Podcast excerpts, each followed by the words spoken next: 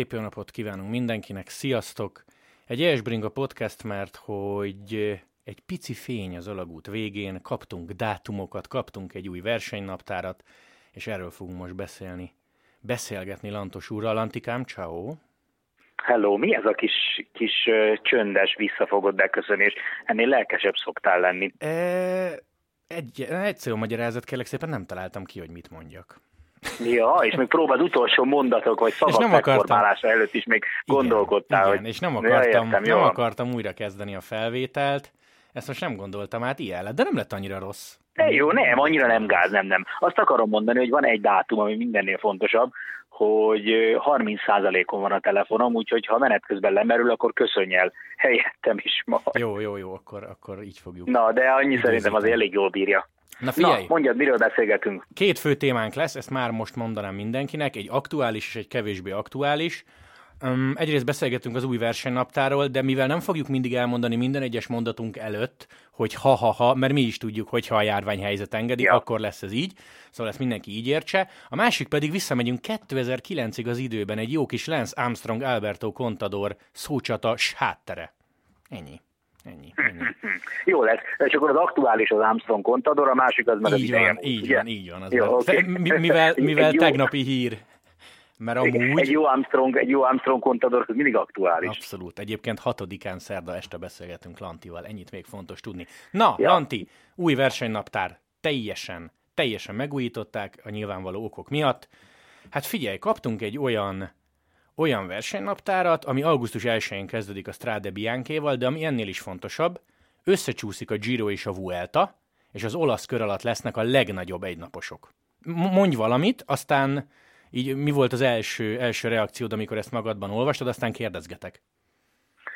Nekem végig az volt a gondolatom, meg ami miatt mind a mai napig nem sokat tudok kezdeni ezzel az egésszel, az, hogy azt nem tudom, hogy ez mennyire megvalósítható. Nyilván abból kéne kiindulnom, hogy az UCI-ban komoly emberek vannak, akik nem adnak ki egy ilyen naptárt nyilvánosan, hogyha ők azt nem egyeztették le, és nem gondolták végig, hogy ez megvalósítható-e, de nekem azért komoly aggályaim vannak, még akkor is, hogyha tudjuk, hogy mondjuk a World Tour csapatoknak van olyan sora, van annyi kerékpárosa, hogy 3 versenyen el tudjanak indulni, 3 különböző sorral. Jó kérdés, hogy ugye írtátok ti is, vagy írtad te is, hogy van egy olyan nap, amikor Paris-Roubaix, Vuelta, Giro, tehát hogy akkor, ha mondjuk azt mondjuk, hogy a Roubaix a legfontosabb, a Giro a második, és a Vuelta, és akkor milyen sor lesz a Vueltán, hogyha lesz mellette még egy Giro sor, meg egy Paris-Roubaix sor.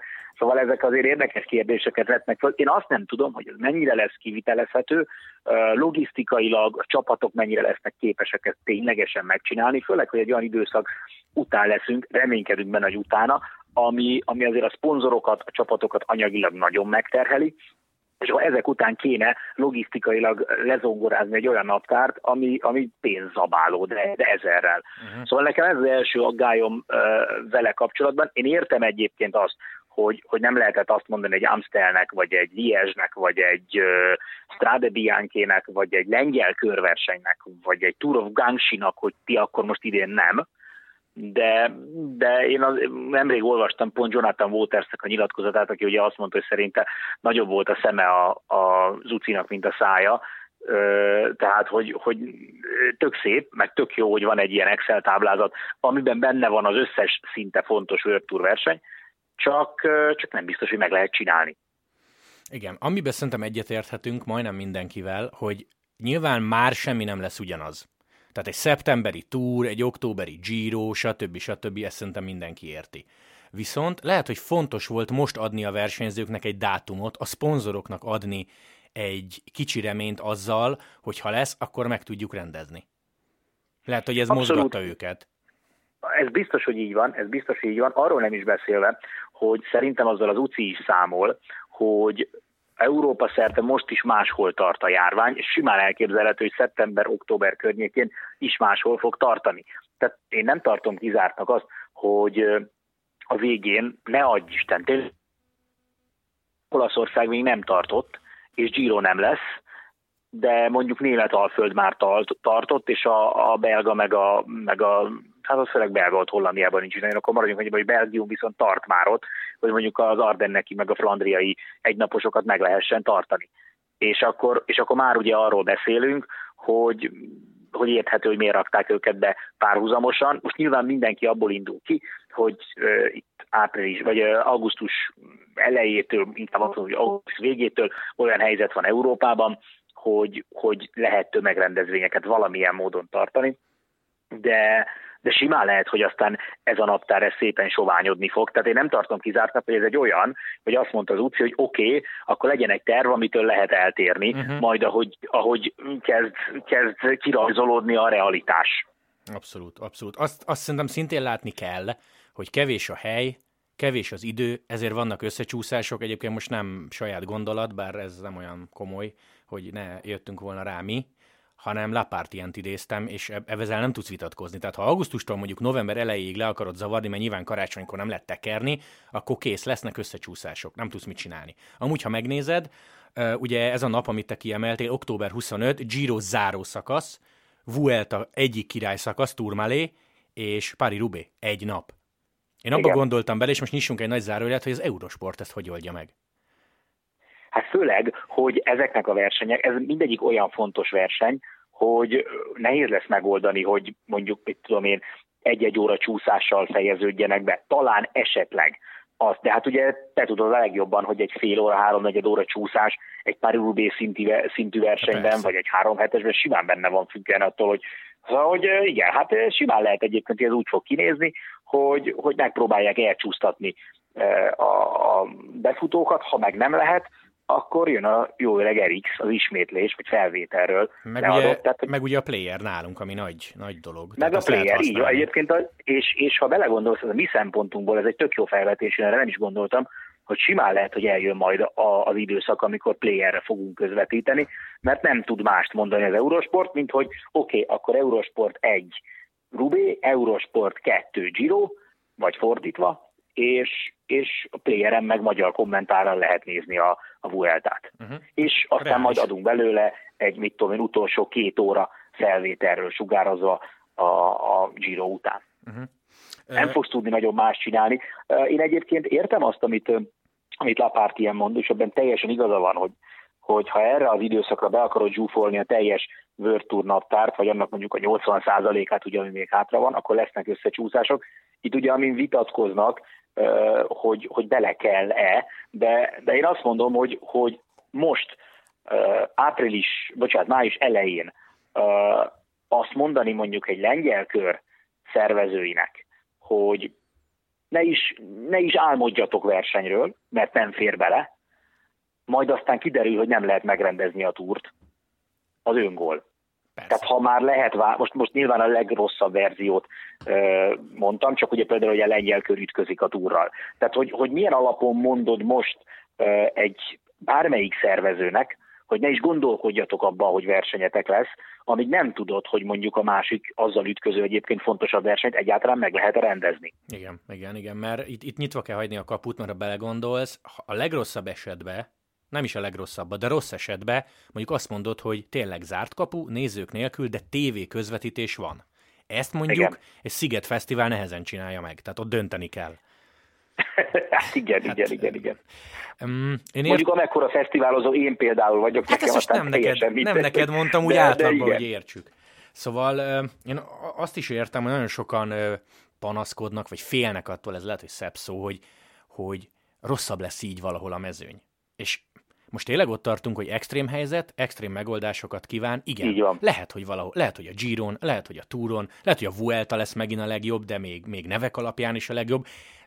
Lehet, hogy most annak kéne örülnünk, hogy van remény, és kerékpár tudunk nézni. Tehát nehogy már az baj legyen, hogy mondjuk valami összecsúszik. Tudom, hogy nem a legjobb, meg nem ezt szoktuk meg.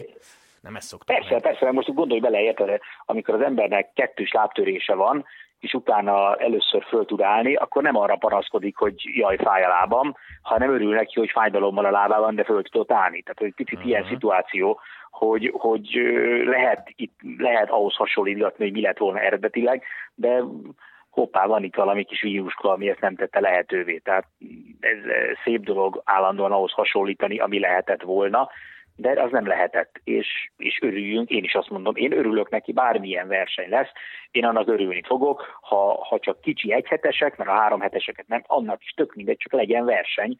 Már ennek a Zwift közvetítésnek is tudtam örülni a maga nemében, tehát hogy szerintem fölösleges ezen panaszkodni, arról nem is beszélve, hogy a végén, és ugye ezt is Waters mondta most a legutóbbi interjújában, és nagyon nagy igazság, hogy a kormányok fogják eldönteni, hogy hol és milyen versenyek lesznek. Ennyi. Mert minden azon fog múlni, hogy ott akkor abban a pillanatban az adott kormány mit fog engedélyezni.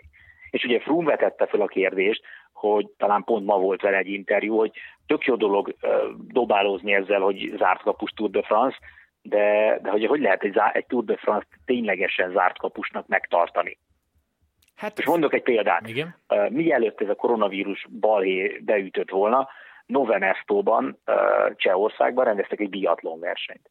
És nem lehetett bemenni nézőknek, szerinted, hogy 500 néző örjöngött és rázta a kerítést a pályán kívül, azon a részén, ahonnan be lehetett látni a pályára, és ott szurkoltak a cseheknek. Tehát, hogy Figyelj, nyilván nem tudsz, ez nem foci, tehát hogy nem engedsz be senkit. Tehát az, hogy kiállj a saját kertedbe, ha Franciaországban nincs kijárási tilalom, akkor kiállhatsz a saját kerted elé. Igen. Most nem fognak visszaverni a csendőrök.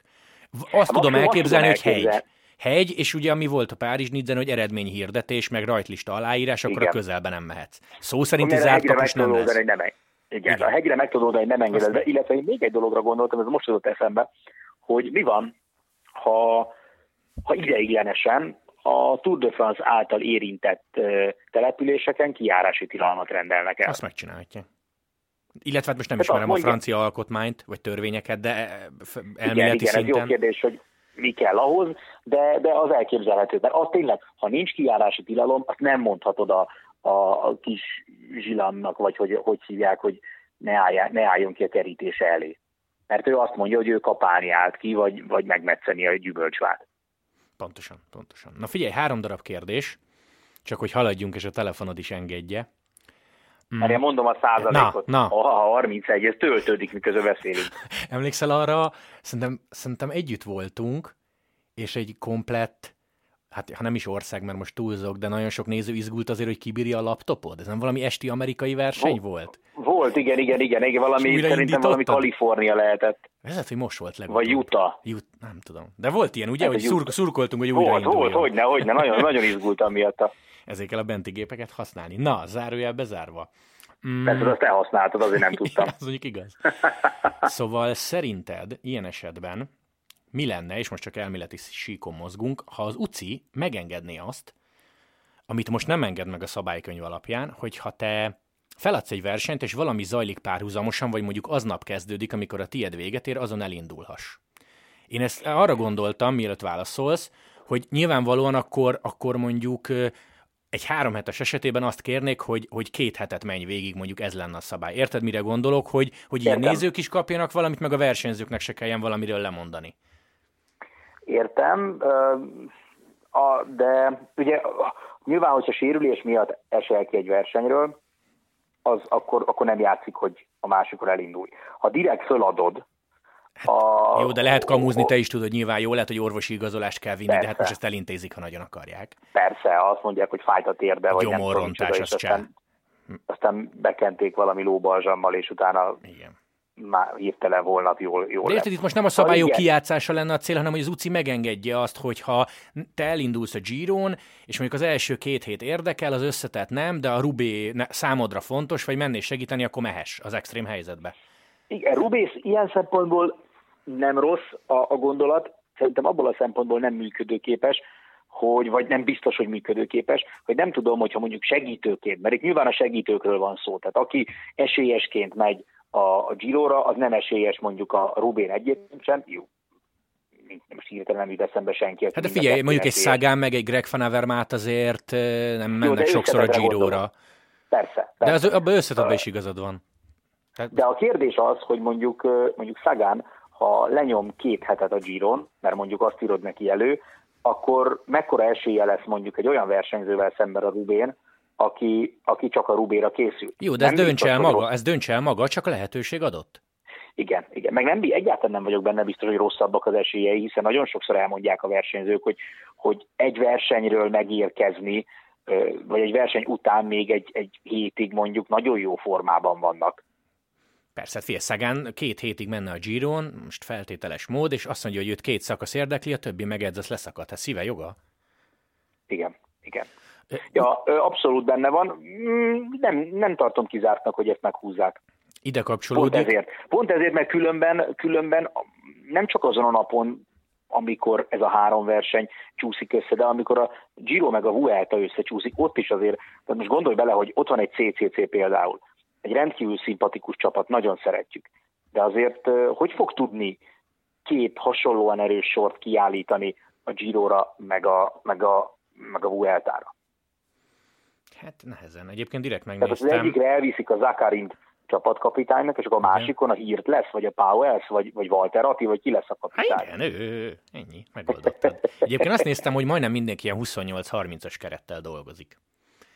Hát igen, csak ugye kevés az olyan csapat, mint a Jumbo Visma meg az Ineos, mert náluk nem lesz gond. Tehát ez tök egyértelmű, hogy ők ki fognak tudni állítani 2 hasonló elősort. De mondjuk ott van egy FDG, vagy egy Azure. Tehát azért olyan versenyzőket fogunk látni 3 heteseken, akiknek jó esetben vagy soha nem lett volna helye 3 hetes keretben, vagy még mondjuk 4-5 év múlva, mert annyira fiatalok. Hát vagy berobban valaki, és élete lehetőségével él. Ez is lehet. Pont most olvastam, csak a címét tudtál olvasni, még a cikket nem, amit Valter Attilával készítettek interjút, vagy nem tudom. Az rádiós volt. Rádiós volt. Szóval, hogy simán. Simán lehet, hogy például neki ez egy tök nagy esély, mert lehet, hogy bekerül egy Vuelta keretbe, vagy olyan, tehát valószínűleg bekerül olyan keretekbe, ahova egyébként nem került volna be. Lehet. Félig meddig ide kapcsolódik, hogy nem kéne ilyenkor lépnie, vagy az UCI-nak, vagy a szervezőknek, hogy mondjuk adjunk még 2-3 szabadkártyát. Mondjuk egy Tour de France. Jó, mondjuk a Tour azért el fogja vinni a sót, ha minden rendben lesz, de hogy mondjuk hívjunk meg egy Van der Poelt, akit nem hívtunk volna. Hát most pont ugye az pár napja mondták, hogy nem. Igen, ezt tudom, ez gyakorlatilag ez hülye kérdés, mert kijött a UCI közlemény, az, hogy nem. Igen, de igen, ugye ők is úgy terveztek, hogy akkor legyen kevesebb versenyző, csapatonként csak 7, és akkor hívjunk meg még. Én azt mondom, hogy most Van der Poel egy jó példa, de Van der Poelon kívül tudsz még olyan kontinentális csapatot mondani, akit ha meghívsz egy Tour de France-ra, jelentősen megdobja a versenyzők színvonalát?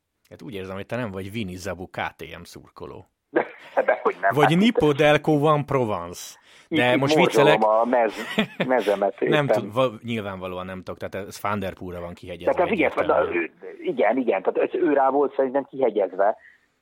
Meg nyilván az ASO-nak anyagilag annyira megérte volna, ha még 2 francia csapatot meg tud hívni. Ja.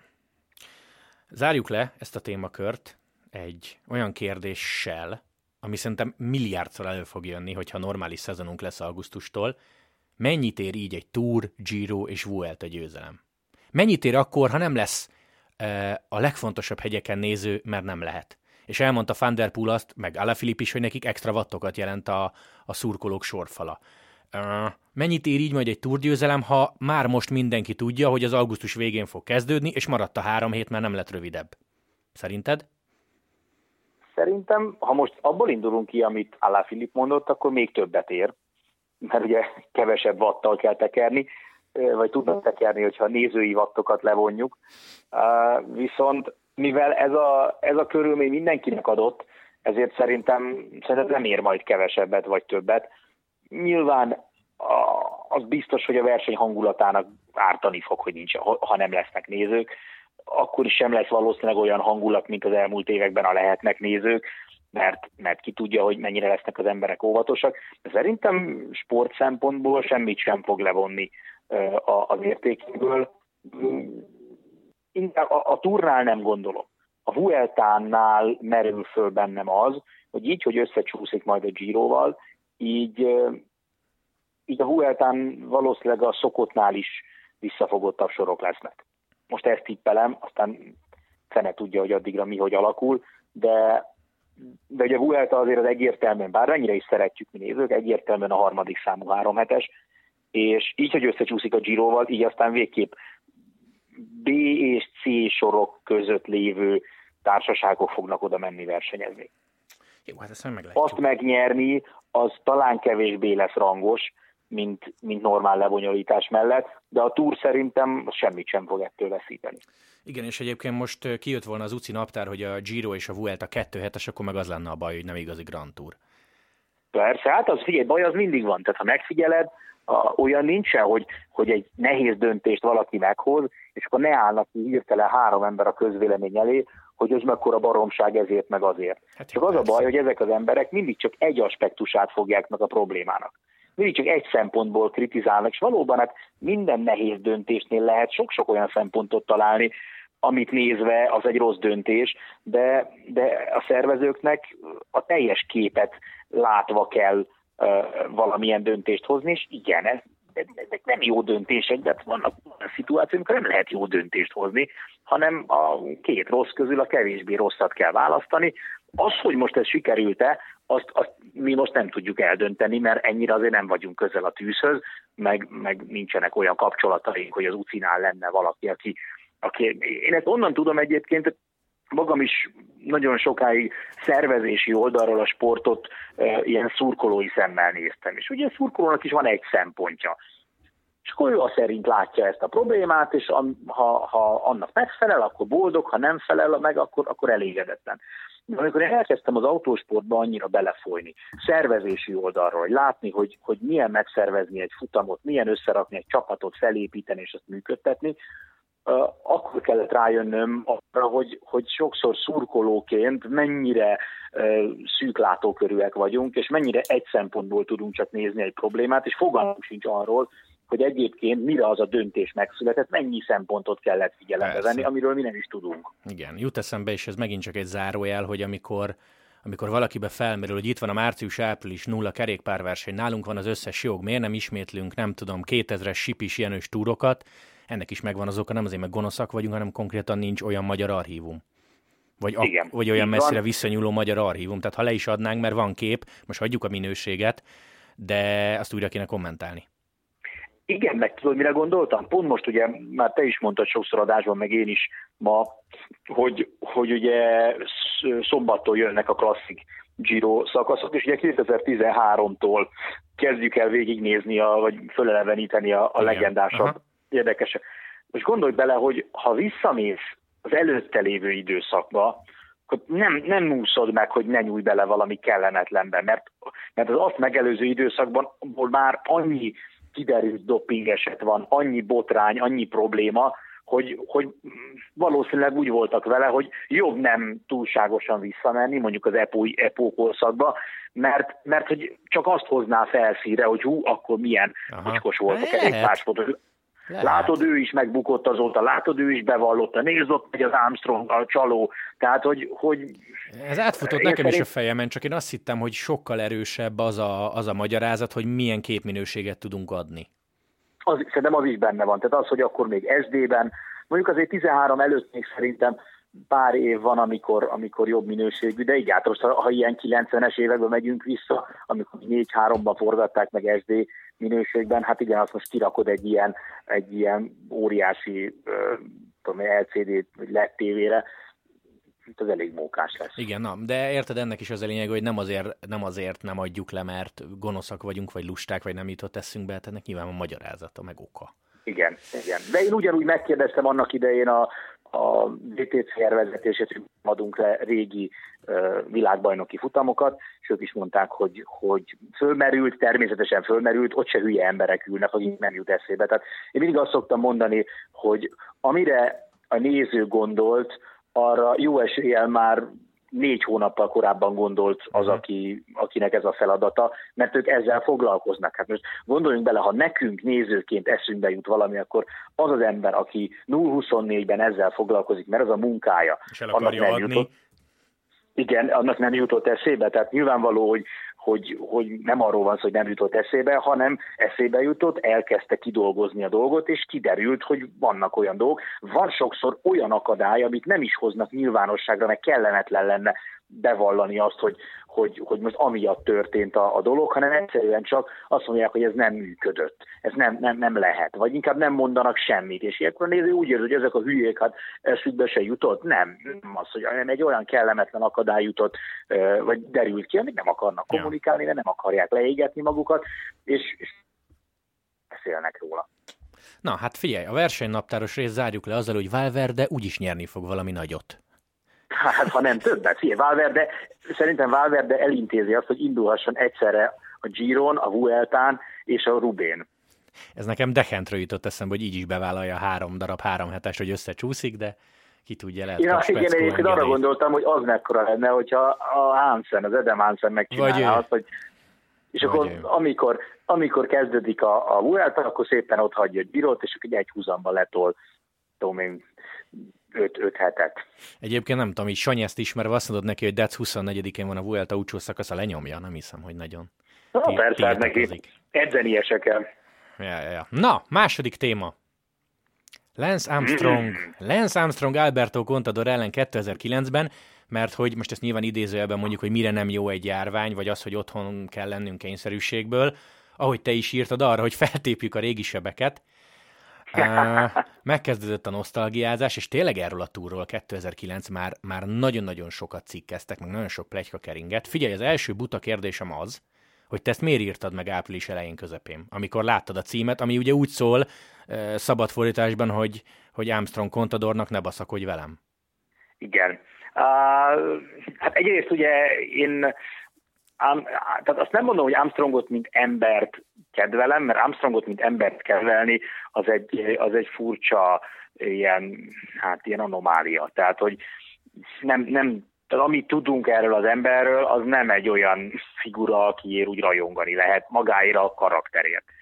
Viszont versenyzőként én nagyon, meg az egész pályafutását, ha megnézed, én nagyon kedvelem őt, és én imádtam azt a sztorit. Tehát máig a kedvenc kerékpáros sztorim, amikor visszatért 2009-ben. Úgyhogy engem minden ilyen téma érdekel, ami Armstronggal kapcsolatos, és akkor még 2005-ben kerültünk az Eurosporthoz, én azért bevallom most itt töredelmesen, én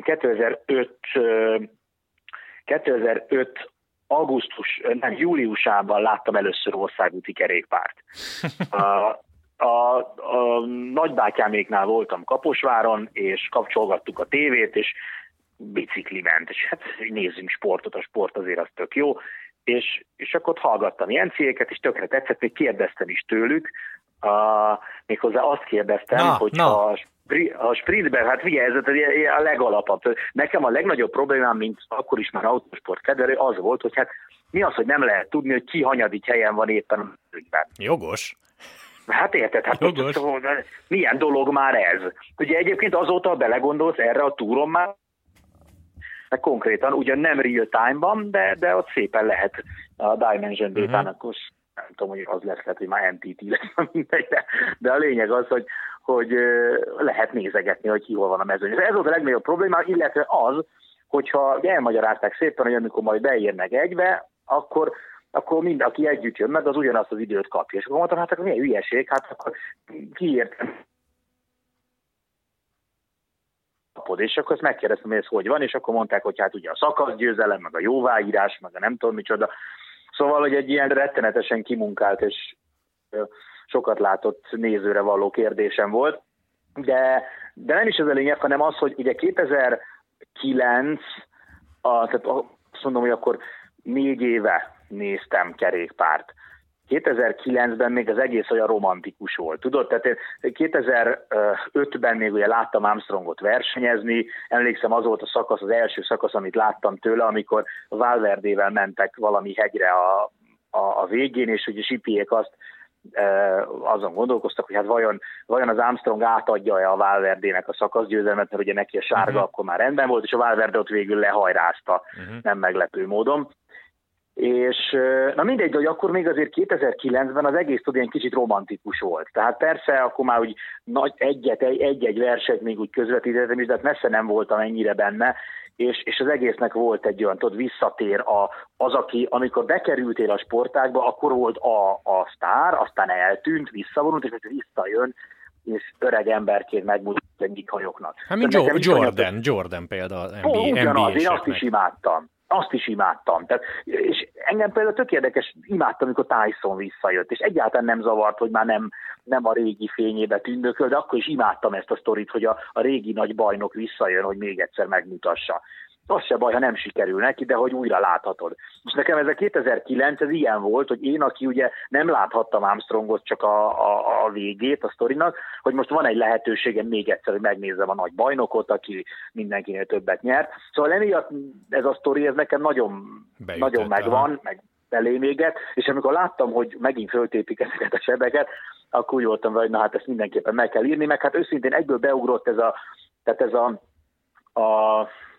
Don't fuck with me, vagy valami ilyesmi volt az angol, ahogy angolra fordították, ugye spanyolul mondta ezt elméletileg Armstrong, tehát hogy ez úgy adta magát, hogy éreztem, hogy ebből azért egy ilyen 5000-es kattintás össze fog jönni, mert ez a cím azért föl fogja kelteni az emberek érdeklődését. Szóval lehet, hogy itt most hosszabban válaszoltam a kérdésre. De értem, jó, így kell válaszolni, mert körbe kell ezt járni, vagy messziről kell indítani. De a lényeg jó az, hogy nekem ez nagyon, tehát ez a sztori, ez azóta is az egyik kedvencem, szerintem ha lesz időm, meg is fogom nézni annak a túrnak bizonyos szakaszait újra, és hát jó, maga a téma tök érdekes volt, és hát ugye az még mindig egy olyan sztori, amiről rengeteg embernek van gondolata, meg úgy egymás között biztos, hogy a kerékpárrajongók megbeszélik, hogy mi lehetett ott az Asztánában, de még mindig tök keveset tudunk. És valószínűleg addig, amíg nem jön ki mondjuk Contadortól egy ilyen, nem tudom, hogy van-e ő neki már ilyen masszívabb önéletrajzi könyve. Hát, tudsz róla? Contadornak könyve? Maximum spanyolul, de ilyen nagyon nagy, amit lefordítottak, szerintem nincs. Én se hallottam még róla, és ugye azért nem olyan régen vonult vissza, tehát valószínűleg, hogy előbb vagy utóbb, de lehet, hogy még vár egy, mit tudom én, 5-6 évet, nem tudom, és akkor egyszer majd. Mert ugye az ilyen önéletrajzi könyvekbe szokták megírni az igazi nagy disznóságokat, amikor már nem számít, persze, amikor öregek vagyunk, már úgy öregek, hogy sportolói mércével mérve öregek, és akkor már nem számít, akkor elmondjuk, hogy mi volt. Szóval, na, ez minden infó szerintem érdekes, ami a kettejük rivalizálásával kapcsolatban előkerül. Na, épp ezért kérdezek bele. Mi volt Lance célja ezzel a visszatéréssel? Mert én most visszakerestem a neten, találtam ilyen archív honlapokat, és ő 2 különböző dolgot mondott, ami nagyon-nagyon különböző. Egy, cél a 8. Tour de France győzelem, ez hivatalos sajtóközleményében jött le. Igen. Másik pedig, ezt az ESPN-nek az oldalán találtam, hogy a Rák alapítványának a promója, reklámja próbált volna lenni, és ez gyakorlatilag hivatalos sajtótájékoztatón is elmondta. Tehát ez a 2 nagyon ellentmond, igen, hogy én most tök mindegy, hogy hol leszek a túron, vagy hol zárok a túron, és ez a Contador csapata, mert a Contador csapatába igazoltam, vagy igen, én hiszek abba, hogy bár pár évig nem tekertem ilyen szinten, de megnyerem a 8-at. Az ez nem ugyanaz. Nem ugyanaz, bár szerintem a 2 dolog önmagában nem zárja ki egymást. Tehát, hogyha neked az a célod, hogy reklámozd a Livestrongot, akkor azt a legjobban akkor tudod reklámozni, ha megnyered a túrt, de ha nem nyered meg, a reklám akkor is megtörténik. Tehát szerintem nem zárja ki egymást a 2. Ugye volt egy ilyen, tehát az egyik, amit még nagyon hangoztatott, az az volt, hogy hát ő szeretné megmutatni azt, hogy hogy azt mondta, hogy az bosszantotta fel nagyon, hogy 2009-ben mindenki arról beszélt, hogy mennyivel tisztább a kerékpársport, és hogy ezek a srácok, ezek már tényleg kenyéren és vízen, vagy hogy a Gönci Gergő mondta, székelykáposztán versenyeznek, és hát, hogy bezzeg ők, akik leszakadt a polc az epótól otthon. Tehát, hogy ő azt mondta, hogy most vissza akart jönni, és meg akarta mutatni, hogy ő azért lett 7-szeres túrgyőztes, mert ennyire jó versenyző, és nem azért, mert cuccolt, hanem akkor mindenki cuccolt, úgy lehetett eredményesnek lenni, és szóval ő ezt meg akarta mutatni, hogy a magukat tisztának nevezőket is meg tudja verni, és azért én azt most olvastam Brunétől a nyilatkozatot, és azt nagyon adom, amit ő mond, hogy Armstrong úgy lett 3. azon a túron, hogy nem ő volt a 3. legerősebb a mezőnyben. Bizony. Tehát, hogy azért az egy komoly sportolói teljesítmény volt 3. lenni, 38 évesen, annyi kihagyást követően. De mindegy, de hogy még volt egy ilyen is, a dologban, tehát hogy ő azt akarta megmutatni, hogy ő a magukat tisztábbnak nevezőket is meg tudja verni, és hát azért a harmadik helye lesz, ez félig meddig sikerült is, még ha nem is nyerte meg a versenyt. Szóval Contador helyzete is érthető, mert amikor ő 2008-ban aláírt az Astanához, nem tudott Lance terveiről. Ez az ő csapata volt, marha eredményes volt, és ráhoztak valakit, vagy odahoztak valakit a nyakára, akit nem kell bemutatni, egy 7-szeres túrgyőztes, és még az is felvetődött, hogy nem én leszek a kapitány. Ez szerintem mindenkit bántott volna. Igen, illetve tehát ez biztos. Főleg, hogy ugye Contador kitartott a csapat mellett, amikor ugye az a csapat elég nagy bajban volt. Ugye tudjuk, hogy az előző évben nem engedték őket indulni a túron, ugye megnyerte a másik két versenyt, de hogy ő érezhette azt, hogy ez a csapat, ahogy te is mondod, ez az ő csapata. És kicsit arcul, ő magában szerintem ő azt is arculütésnek érezhette, hogy egyáltalán Armstrongot odaengedték. Uh-huh. Tehát, hogy odahozni egy olyan versenyzőt a csapatodba, akinek egyértelműen egyetlen egy célja van, hogy a túrt megnyerje, miközben neked is az a célod, és kibőjtődtél 2018-at azért, hogy 19-ben mehess a verseny megnyerésért, szóval én valahol meg tudom érteni Contadort, hogy ez neki nem esett túlságosan jól. Igen, és miért az Astana, bocsi? Csak beszúrom, mert Armstrong is elmondta, hogy ő más sportigazgató alatt nem hajlandó menni. Akivel hetet nyert, azzal igen. Megy, és Bruyneel meg az Astanánál dolgozott, szóval ez ennyi. Igen. Igen, és hát nyilván egy ilyen szituációban az nem lett. Mint amit ugye aztán megcsináltak a következő évben, hogy egy saját csapat, csak azzal már nem voltak olyan eredményesek, meg aztán ugye Armstrong is befejezte végül. De most Armstrongnak ezek a húzásai, ezek meg nekem mindig, és most elnézést kérek, én mindenki tudja, hogy szimpatikus nekem Armstrong, nem akarok ilyen nagyon rossz hízű párhuzamokat vonni, de nekem Donald Trumpal kapcsolatban szokott mindig olyan érzésem lenni, hogy az embert síkhülyének tartják a megnyilvánulásai miatt, pedig szerintem szándékosan csinálja, amit csinál. Őneki teljesen más céljai vannak a kommunikációval, teljesen másra használja a kommunikációt, mint az átlag ember gondolja. És szerintem Armstrong is ezeket nem véletlenül csinálta. Uh-huh. Tehát ennek szerintem megvolt a helye az ő tervében, hogy hogyan zavarja össze, hogyan bizonytalanítsa el. Ugye pont Bruyneel mondta itt a legfrissebb nyilatkozatában, hogy akkor még Contador egy elég befolyásolható srác volt, volt egy 3-4 ember, aki bizalmasának tartott, és amit ők mondtak, azt ő elhitte. Hogy a biciklihez nem lehetett hozzányúlni, mert olyan paranoiás volt. Az nagyon komoly, ha igaz. Ugye volt ez a Faustino Muñoz nevű igen. szerelője, emlékszünk rá szerintem Tinkofos időszakból is, szóval, hogy ő bevitte a szobájába a bicót, és más nyomjulatot hozzá, tehát paráztak attól, hogy a saját csapaton belül valaki hozzányúl, azért az nagyon komoly szint. Nagyon.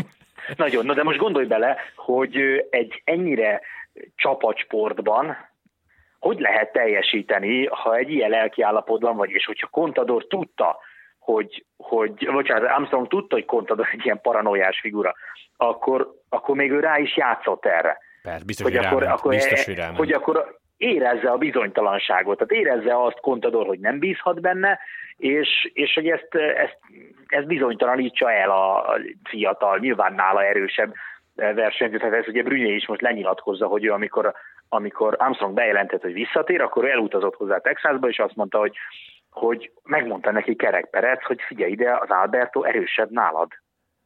Igen, és kezded el, ennek is utána néztem, New York Times archívum, kimondta Bruyneel, hogy Contador a csapatkapitány. Tehát ezt nem utólag kamuszta most, amikor reagált.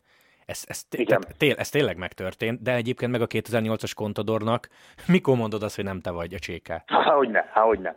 Szóval, és viszont Armstrong pedig, és én nem tudom, hogy Bruyneel-vel ezt mennyire beszélték meg.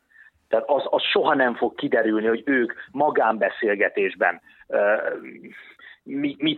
mit dumáltak meg, miben egyeztek meg, hogy elmondta-e Armstrong azt, hogy ő hogyan akarja ezt az egész helyzetet fölépíteni, de nekem van egy olyan érzésem, hogy ez az egyszer ezt mondom, aztán azt mondom, oda mosolygok, aztán utána elejtek egy olyan mondatot. Szóval, hogy ez a lelki hadviselésnek a része volt, ami egyébként tök jó lenne, ha nem azonos csapatnál tekernétek, de valószínűleg ez volt benne a leggonoszabb, tehát hogy a Contador eljutott abba a helyzetbe, hogy abban a környezetben sem tudott maga biztos lenni, meg abban a környezetben sem érezte azt, hogy megbízhat, amiben a leginkább meg kellett volna. Persze, tehát az, ilyen hangulatba túrt nyerni, az nagyon meredek lehetett. Tehát gondolj bele, elmondták azt, hogy nemhogy a túron nem beszéltek egymással, hanem közös edzőtáborban reggelinél nem köszöntek a másiknak. Tehát ez volt az alap. Igen. Nagyon durva, nagyon durva. Egészen elképesztő. Na most ezt aztán ugye lehet kritizálni ezért, vagy éppen szeretni Armstrongot, hogy ilyen volt, mert ugye van, aki azt mondja, hogy a győzelemért mindent, van, aki meg azt mondja, hogy hát azért ez nem szép dolog, embertelen dolog, fúj, ez vérmérséklettől függ, hogy ki hogyan tekint rá, de mondom még egyszer, szerintem ez az ő részéről egy eléggé tudatosan felépített, ilyen elbizonytalanító manőver volt, hiszen az Armstrong se egy hülye gyerek, azt ő is tudta, hogyha ugyanazzal a felkészüléssel kettejüket saját Giron felküldik az Anglirura, akkor valószínűleg a Contador hátát fogja nézni a végén. Igen, csak ez annyira érdekes, mert hogyha befolyásolni tudta volna Contadort, aki ezek szerint kiderült, hogy mondjuk ha a kerékpárján ül, finoman szóval is erős fejben, akkor igen. Ugye ez a két szék közé pad alá esünk sztori, mert figyelj, most szó szerint idézem Brunélt, a Tour megnyerése volt a legnagyobb vágyam, a legkomolyabb félelmem pedig az, hogy ez magunk miatt nem fog sikerülni. Igen. Ez azért jól összefoglalja a történetet, mert abba biztos volt, hogy ővék a legerősebb csapat, és ha megnézi valaki, Wikin fenn van a névsort, az volt.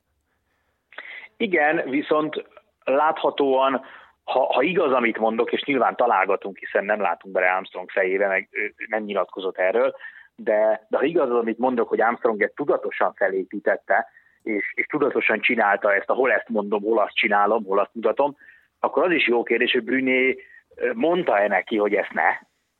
Hát ez az, amit már soha nem tudunk meg. Ez, igen. Mert ugye nem csak ketten voltak a túron. Tehát tényleg, ahogy mondod, az is benne volt a pakliban, hogy Armstrongnak sikerül annyira elbizonytalanítani, meg összezavarni a Contadort, hogy nem nyeri meg, ő meg azért nem nyeri meg, mert nem elég erős hozzá. Igen, hát azért ott volt a két sleki, jó Klöden csapattárs, hát Wiggins, akkor nem hiszem, hogy valaki hitt abba, hogy Bradley Wiggins 2009-ben túresélyes, egy fiatal likvigászos Nibali, és még most nézem a top 10-et, tehát egy Kreuziger, egy Van der Poel, de 10-be zárt, szóval hát igen, kellett valakitől azért félni, de tényleg benne volt a pakliba, ezt nem nyerik meg. Ha nagy a feszültség. Mint ahogy, igen. Szóval azért ez kockázatos játék csapaton belül hagyni, hogy mondjuk az egyik tudás a másiknak a hangszerén játszon, de mindegy. És ha mindezekbe belegondolunk, akkor talán nem olyan meglepetés az, hogy Contador, ugye legendás andorrai szakasz, pont leszart, hogy mit mondott neki Brunél a buszba reggel, betámadta a brigádot, és ciao. Igen. Majd azt mondta, hogy ha a többiek lassúak, az nem az ő dolga. Hát igen, és ugye itt jön be az, hogy erre szokták azt mondani, hogy jó van fiam, akkor jövőre ne gyere. Hát de még egyszer mondom, ennek a Contadornak?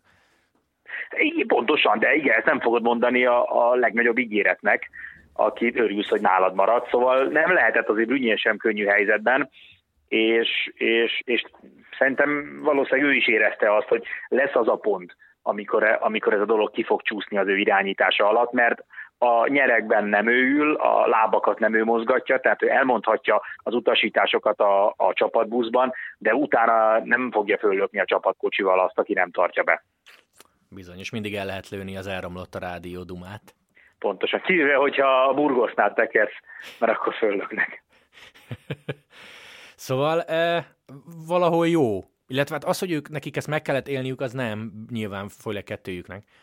De hogy ez így előjöhetett, és Contador válaszolt ilyen kérdésekre, ez tök extra, és emlékszel, hogy szerintem még tavaly nyáron beszéltük valamelyik podcastban, hogy tök jó lenne, ha a Brunél tartaná az ígéretét, és belemenne ezekbe a sztorikba, és most hát nem maga miatt, de belement. Tudod, mert ígérte. Igen. Ígérte, hogy 2009. Igen, Brunélben az a jó, hogy hármójuk közül ő az, aki a leginkább tárgyilagosan, vagy legalábbis látszólag tárgyilagosan, és érzelmek nélkül beszél a dologról, hiszen ha belegondolsz, ő hozta, amit vállalt, tehát neki siker volt az a túr, mert a csapat nyert, ráadásul két versenyzője volt a dobogón, Armstronggal, akivel jó kapcsolatban van, ezt elismeri, hozott egy dobogót, ami 38 évesen egy nagyon komoly eredmény, Contadorral nyertek, tehát ő neki bármilyen nehéz is volt az a 3 hét, neki nincs oka rossz szájízzel visszaemlékezni rá, ha eredmény szempontból nézzük.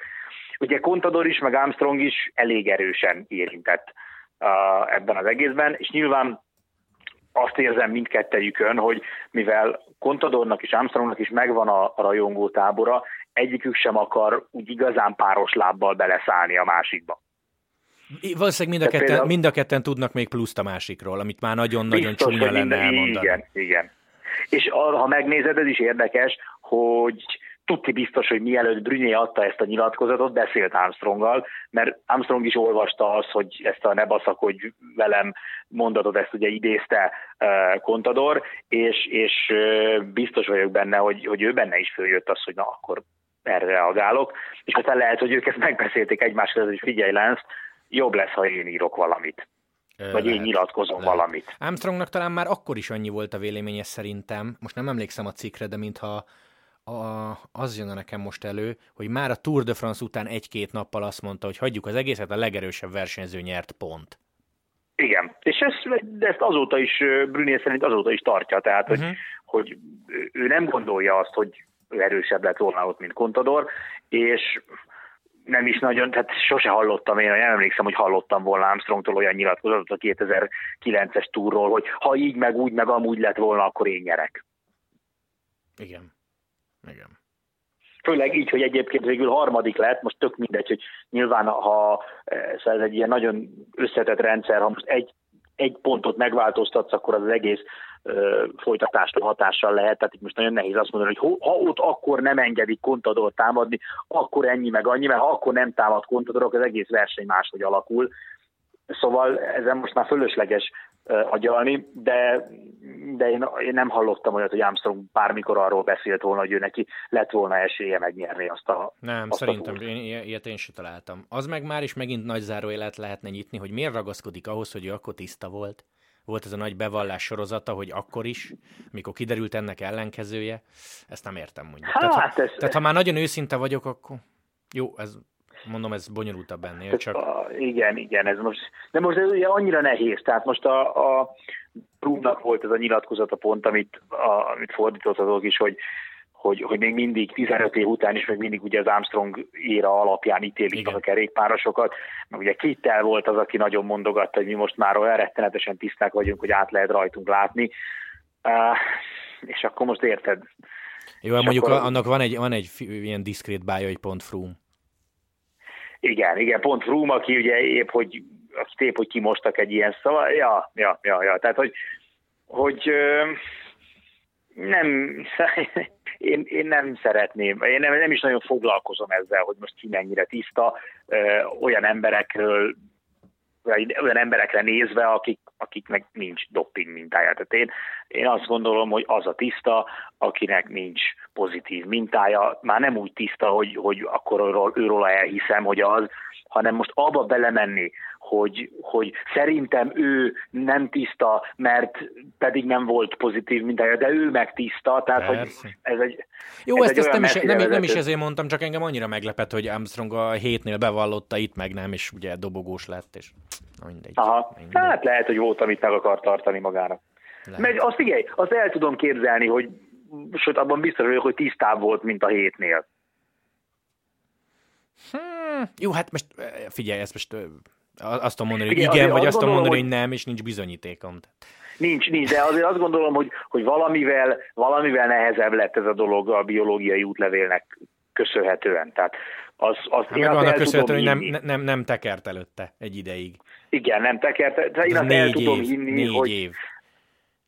Most gondolj bele, hogy ha visszanézel arra, hogy Armstrongot lebuktatták, azért szerintem jó néhány embernek akkor már ott volt a tervei között a fiókban, hogy ezt a csávót, ezt valahogy el kéne kapni, és biztos, hogy ott azért a doping ellenőrző rendszeren belül nagyon sokan fenték a késüket, amikor Armstrong bejelentette a visszavonulását, hogy na most elkapjuk a csávót.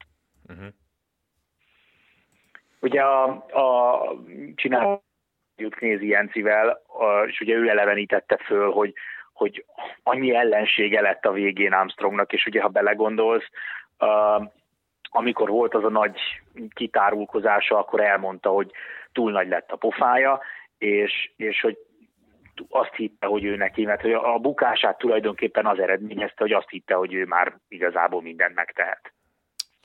Igen. És emlékszel azokra a nyilatkozókra, vagy azokra a sztorikra, hogy megdöbbentek a versenyzők, hogy mennyire nyíltan beszélt mindig a dopingról.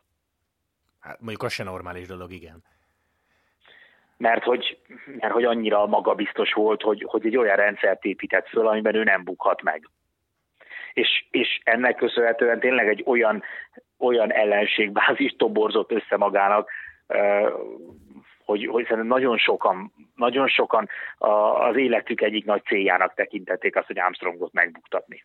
Jó, mondom, megint lehetne egy nagy zárójelet nyitni, de én már azt se értettem, hogy egy csapattársad felesége előtt Betsy Andreou a kórházi szobában miért beszélsz nyíltan, nem? Tehát akkor legalább megkérnéd, hogy amikor ő ajánlja fel, igen, hogy menjünk ki, mert bejött az orvos és kérdezget, akkor azt mondod, hogy igen, létszik, menjetek meg ki 2 percre, aztán folytatjuk. Tehát, hogy már akkor is. Igen. Na mindegy, ez azért, jó, hát az messzire vezet. Persze, de ha ugye elolvasod az Armstrong életrajzi könyveket, meg az Armstrongot bemutató könyveket, szóval ő egy ilyen karakter volt. Ja. Nem egy ilyen, legalábbis ahogy ő beszél magáról, meg a múltjáról, ő nem egy ilyen, az életben nem egy ilyen alaposan átgondolt és megtervezett karakter volt, hanem ez ott a pillanat hevében, ahogy jött éppen, az kijött. Igen, és ha visszakanyarodunk az eredeti témához, tehát az, hogy ilyen közegbe 2009-ben Konta megnyerte, az nagyon komoly. Hát nagyon, nagyon. Hogy a csapattársad az ellenséged, és azt gondolod Brünélről, hogy ő is ellened dolgozik. Hát és hogy annyira be vagy szarva, hogy együtt alszol a bicikliddel körülbelül, ja, mert attól félsz, hogy valamit elbabrálnak rajta.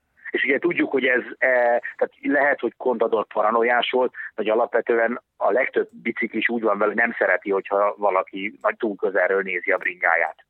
Hát jó, de azért ez már más szín, meg ugye Bruyneel előszedett egy ilyet, vagy nem is, az Konta mondta, hogy időfutamkereket kellett vennie, mert Armstrong egy sajátot kapott, és azt hitte, hogy ez neki lassabb, meg rosszabb lesz. Tehát az, hogy egy Contador időfutamkereket vegyen a túr alatt, ez micsoda? Igen, aztán ugye ez tök érdekes, amit Bruyneel mondott rá, biztos emlékszel, hogy azt mondta, hogy igazából csak annyi volt, hogy Armstrong azért kapott más kereket, mert ő neki külön szponzorai voltak. Mindenre.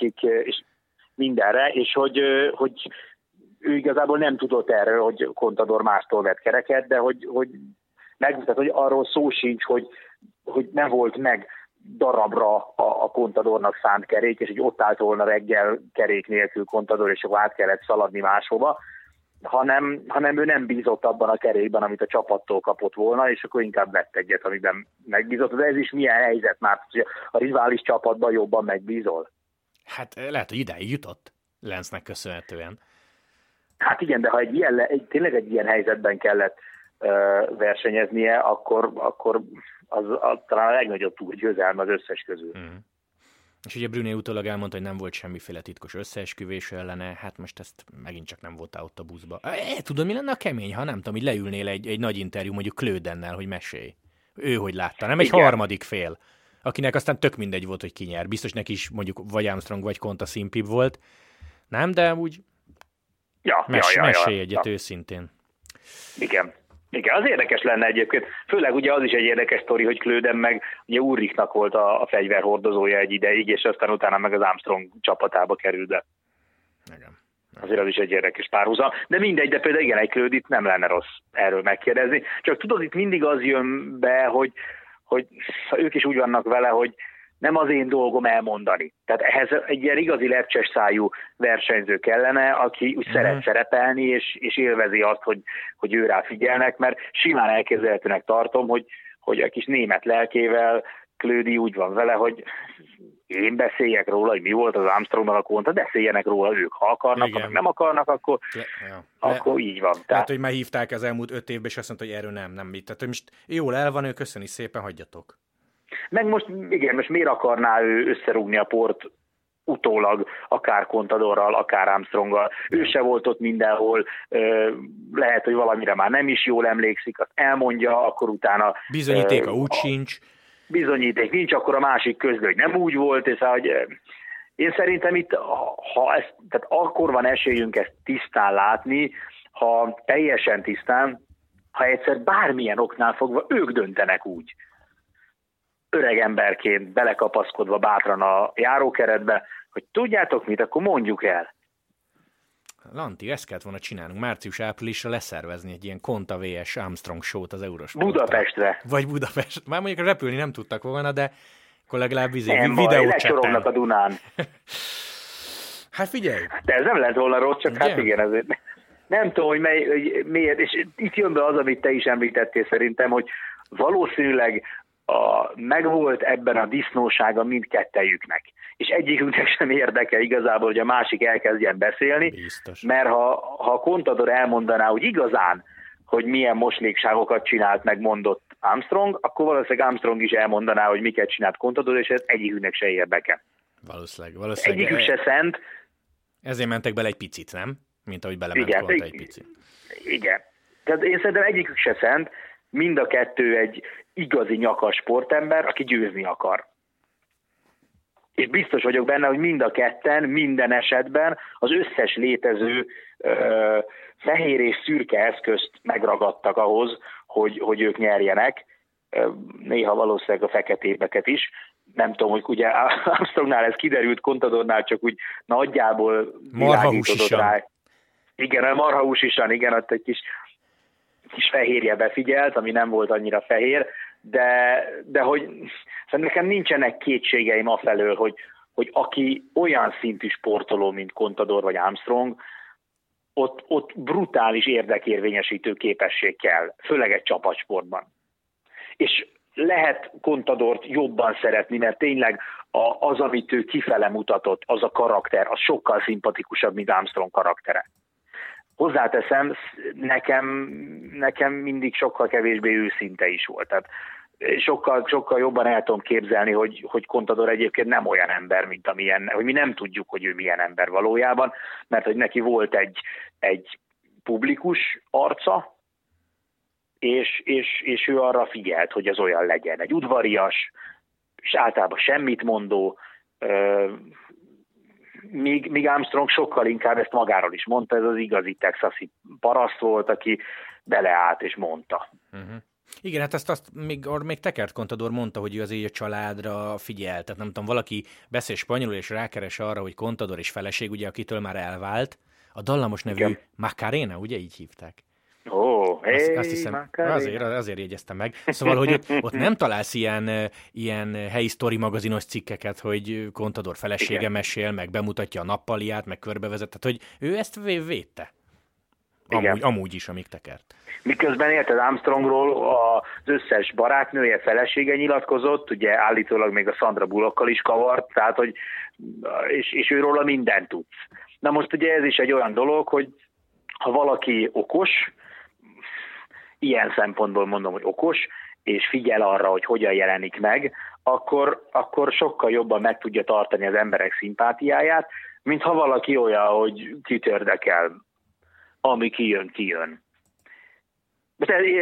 Félreértés ne essék, én egyáltalán nem szeretném azt mondani, hogy Armstrong szimpatikusabb, vagy ugyanolyan szimpatikus, mint Contador, meg senkiben nem akarom a Contador mitoszt ledönteni, főleg, hogy tudom, hogy nagyon sokan szeretik őt itthon, és tényleg egy piszkos újjó versenyző, csak amennyit én rálátok a profi sportra, meg a profi sportolóknak a személyiségére, ez ahhoz, hogy te egy csapatsportban ilyen szintű eredményeket elérjél, ahhoz kell egy nagyon-nagyon erős érdekérvényesítő képesség, egy nagyon erős akarat, egy olyan elszántság, egy olyan ilyen szempontból vett szűk látókörűség, hogy téged az érdekeljen, hogy te azt meg akarod nyerni, és hogy mindenkit meggyőzzél arról, hogy a te szekeredet tolja, és a te szolgálatodba álljon.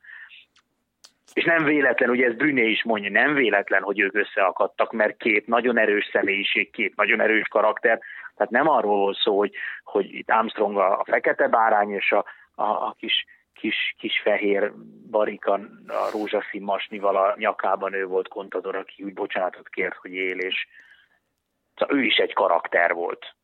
Ez gyönyörű végszó lehetne, de nem lesz. Mert közben azért hallatszott be az egér kattintgatás szerintem a háttérben. Hoppá! Mert képzeld el, nem mondtam igazat, vannak itt privát esküvői képek 2011-ből Contador, úgyhogy valamennyit lehet róla igen. találni, tehát nem volt az egy zárt körű rendezvény, csak ennyi. Majd belinkelem a podcast alá. Jó, tegyél be valamit, hogy...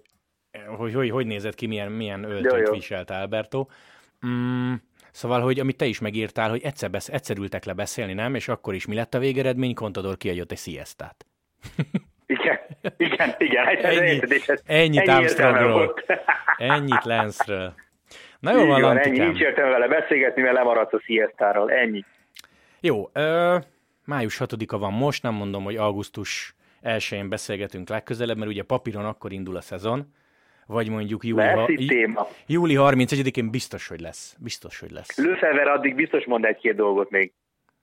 Igen, egyébként zárójelje, hogy mondod Lefevert, ő azt mondta, hogy egész elégedett a naptárral. Hát és ha ő elégedett, Hát igen, jó, most egyébként hirtelen pacifista lett, tehát olvastam azt a cikket is tőle, hogy nem most kéne háborúzni. Igen. Gondoltad volna, hogy eljön a nap, amikor Lefevere próbálja békíteni a kerékpársport résztvevőit?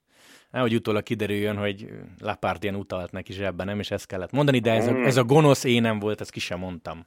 Ugyan már. Én azt várom, hogy mikor tűnik fel Tinkov úr, mert ő hiányzik még. Mondjuk, ahogy olvastam, igaz, csak a címeket, van neki most nagyobb problémája is. De... Hallottam én is, hogy nem szuperál jól a bankkártya biznisz így a válság idején. Meg most volt valami, be akarták kaszlizni, vagy igen, valami? De az, hogy én sem olvastam, annyira nem érdekel, csak a címeket láttam. Én is a címet, meg talán egy pár sort elolvastam belőle, csak rohantam éppen valahova, de hogy ottan most csattogtatják a bilincseket körülötte. Van szerintem neki nagyobb gondja, mint hogy mikor folytatódik a kerékpáros szezon. Hát meg hogy fogytán vannak a borok, ugye, mert már nem jár a túrra. Igen. Hát majd mehet augusztus végén, ha akar. Ja. Na, Lantikám, köszönöm, hogy csörrelhettem. Legyél jó, vigyázz magadra, aztán majd egy podcast formájába beszélünk. Úgyhogy nektek is köszönjük szépen a figyelmet. Sziasztok!